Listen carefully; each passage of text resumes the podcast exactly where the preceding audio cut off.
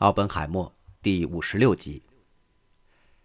当以国会议员杰克逊为代表的一些美国政客认为奥本海默在这一可怜的判断上表现出无知与错误时，伯登开始怀疑奥本海默有更糟的事情。一九五零年五月十日，伯登在《华盛顿邮报》的头版读到一则报道：两名前美国共产党员保罗·克劳奇和西尔维亚·克劳奇已作证。奥本海默曾在他伯克利的家中召开过共产党的会议。在面对加利福尼亚参议院非美活动调查委员会质询的证词中，克劳奇夫妇还表示，肯尼斯·梅于1941年7月曾开车带他们到过奥本海默家。那时，希特勒已经入侵苏联，而作为阿拉米达地区共产党的主席，保罗·克劳奇被认为应该阐述一下共产党在战争中的新立场。二十到二十五名成员出席了那次会议。西尔维亚说：“这次在奥本海默家中举行的所谓会议被描述为是一次最高党小组的特别会议。这个小组非常重要，以至于要对普通党员保密。”她说：“她和她的丈夫在房间里没有被介绍给任何人，她只是在一部一九四九年的影片中才认出当时作为主人的奥本海默。”克劳奇夫妇进一步表示。在联邦调查局向他们出示照片之后，他们能够确认大卫·伯姆、乔治·埃尔滕顿和约瑟夫·温伯格都出现在那次会议上。克劳奇称温伯格为 X 科学家。温伯格被美国国会非美活动调查委员会认定在战争中向共产党间谍提供原子弹机密。加利福尼亚的报纸把这些断言戏称是炸弹。保罗·克劳奇被认为是西海岸的惠特克·钱伯斯。他曾是《时代》杂志的编辑，同时也是一名共产党员。曾在1950年1月21日作伪证，而导致阿尔杰西斯被判有罪。奥本海默立即发表了一篇自己写的声明，否认这种指控。我从未加入过共产党，也从未在家中或其他地方举行过任何具有那种目的的小组会议。奥本海默说，他不认识叫克劳奇的人，并且他还说：“我已公开承认，我曾认识过很多左翼派系和组织的人。自我开始原子弹工程之时，政府也知道了其中的详细情况。”他的反驳被媒体广泛刊登，看上去这个事件已经平息，他的朋友们也就放心了。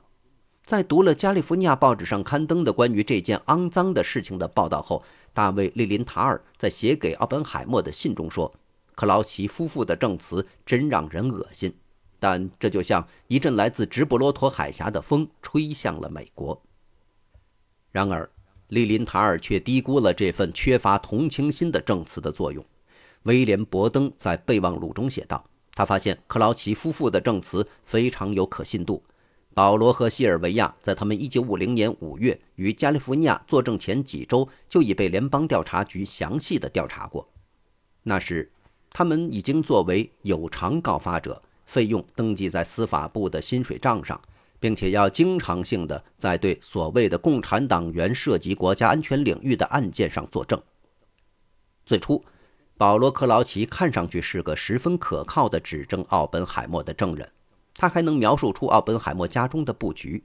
他告诉联邦调查局，这个他一开始没认出来的男人及奥本海默当时问了他一些问题，并在正式会议结束后与他进行了十分钟的私人交谈。据克劳奇讲，当克劳奇与肯尼斯·梅开完会开车回家时，梅告诉他：“你刚和这个国家的一位顶尖科学家谈了话。”克劳奇的故事详实，听起来好像很真实，并很具杀伤力。但奥本海默也有不在场的证据，可以证明他当时不可能举行一个克劳奇所描述的党代会。在一九五零年四月二十九日和五月二日联邦调查局的问询中，他解释他和基地当时是在他们位于新墨西哥州的佩罗卡连特牧场，那儿距离伯克利一千一百八十七英里。那年夏天，他与基地去了新墨西哥，把他们新出生的儿子 Peter 留给了西瓦利埃一家来照顾。奥本海默不久之后用文件证明，他曾在1941年7月24日被一匹马踢伤，并于次日在圣达菲的一家医院照了 X 光。汉斯·贝特那时去看望了他，并且很清楚地记得那件事儿。两天后，即7月26日，罗伯特·奥本海默写了一封信，日期戳上写着“考尔斯”。最后一份奥本海默的行车记录和基地在一起的证明，在七月二十八日去往佩克斯的路上，与一辆新墨西哥的卡车发生了碰擦。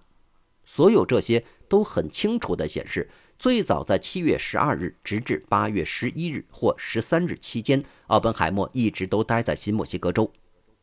克劳奇要么就是产生了幻觉搞错了，要么就是因为他自己早些时候曾声明于七月末的一次党代会上见过罗伯特·奥本海默，而后不得不撒谎。这次之后，克劳奇因为自身的谎言和过激的言行而被证明是一个极靠不住的证人，他的证词败坏了这件由司法部主导的针对共产党领导成员的案件的名声。导致最高法院于1956年强行撤案，但威廉·伯登仍旧认为克劳奇是可信的。如果克劳奇讲的是实话，那么神秘人物奥本海默就成了共产党的同情者。1956年6月，伯登派他的一个助手肯尼斯·曼斯菲尔德与奥本海默谈话。曼斯菲尔德发现奥本海默对美国迅速增长的核武库表现得非常矛盾。奥本海默已表示，他相信战略核武器，也就是城市毁灭者，只有一个目的，那就是下阻苏联对美国的进攻。但像杜鲁门政府所指出的，将核储备翻倍却不能增加威慑的作用。奥本海默解释说，战术核弹头就不一样了。1946年，他曾在给杜鲁门总统的信中贬低这类武器。但在1949年苏联原子弹爆炸后，奥本海默和他的顾问委员会的同事就极力主张杜鲁门政府制造更多的战场武器，作为超级武器之外的另一个选项。他在1951年2月的原子科学家公告中写道：“只有当人们认识到原子弹是有实际作用的，就像是任何军事行动中必备的一部分的时候，它才能在战争的对抗中真正显示作用。”曼斯菲尔德告诉伯登：“我得到这样一个印象，奥本海默觉得与苏联的战争是不可思议的，是一件根本不值得做的事。”曼斯菲尔德在一九五一年七月的备忘录里准确地掌握了奥本海默观点的精神和逻辑，但伯登看上去拒绝接受这种可能性，即奥本海默的政策性建议是有逻辑的阐释。他相信存在其他人或许看不见的影响在起作用。并且他发现还有人和他持同样观点。夏季的晚些时候，伯登和斯特劳斯聚在一起讨论他们双方对于奥本海默的怀疑。斯特劳斯在这次谈话中扮演了很好的角色，给人的印象是他对奥本海默存在着担心和关切。他们的会谈记录中如是记载的：他们详细讨论了克劳奇关于奥本海默曾召开过一次共产党秘密会议的论断。尽管所有证据都对对方有利，但这两个人还是相信克劳奇的故事。在他们的脑海中满是奥本海默的背信弃义，即使拥有窃听的情报，他们还是不情愿地将这个故事定性为不确定。他们认为奥本海默在科学界的朋友们会一直保护他，况且奥本海默看上去已经知道自己被盯上了。伯登在自己的备忘录中说：“我向斯特劳斯指出了。”其他人员应该指的是美国联邦调查局的人员，都有相同的对可能出现的任何明确结果的挫败感。在两个人的头脑中的密谋框架里，伯登和斯特劳斯领会到的是，奥本海默对战术核武器的支持就是一种阻碍发展氢弹的策略。就在同一年，特勒带着一长串针对奥本海默的指控来到美国联邦调查局。最核心的指控就是奥本海默延误了或试图延误和阻止发展超级炸弹。在洛斯阿拉莫斯的问询中，特勒尽其所能含沙射影地攻击奥本海默。他告诉联邦调查局，很多人都相信奥本海默受到莫斯科的直接命令，因而反对发展氢弹。